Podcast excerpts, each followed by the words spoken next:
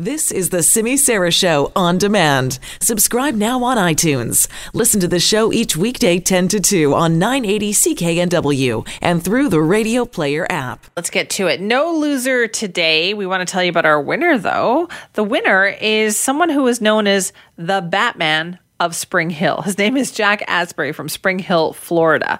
He's actually an EMT in that community of Spring Hill. And so he's helping kids deal with their health issues, uh, maybe bullying, or maybe they're just feeling a bit lonely. The reason why he's known as the Batman of Spring Hill, because when he's not on duty as an EMT, he gets all dressed up as Batman and he visits kids who are having a tough time. Have a listen to this report from ABC Action News.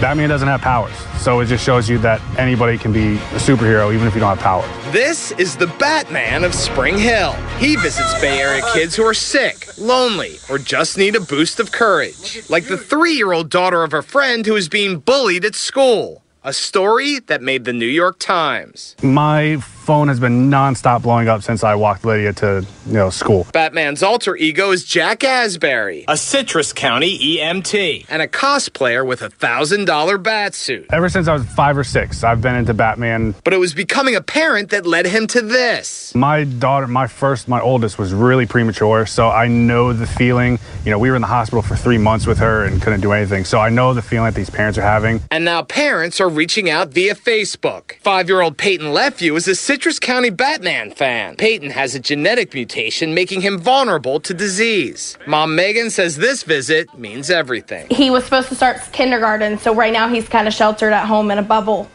So for him to have any interaction with anybody right now is really good for him. Peyton wanted to show Batman his real face, but the Batman of Spring Hill has learned to keep his mask on because sometimes reality just isn't as fun. Aw, that is so cute. But the one part of that story that made both Linda and I sit up straight was the thousand dollar bat suit. Right. I mean, it must be like only an authorized seller because Must you be. can't, you know, That's a serious bat suit. Yeah. I would think so. all kinds of chesty muscles and everything, right? The fake ones. Yeah, the, the fake ones for sure. Right.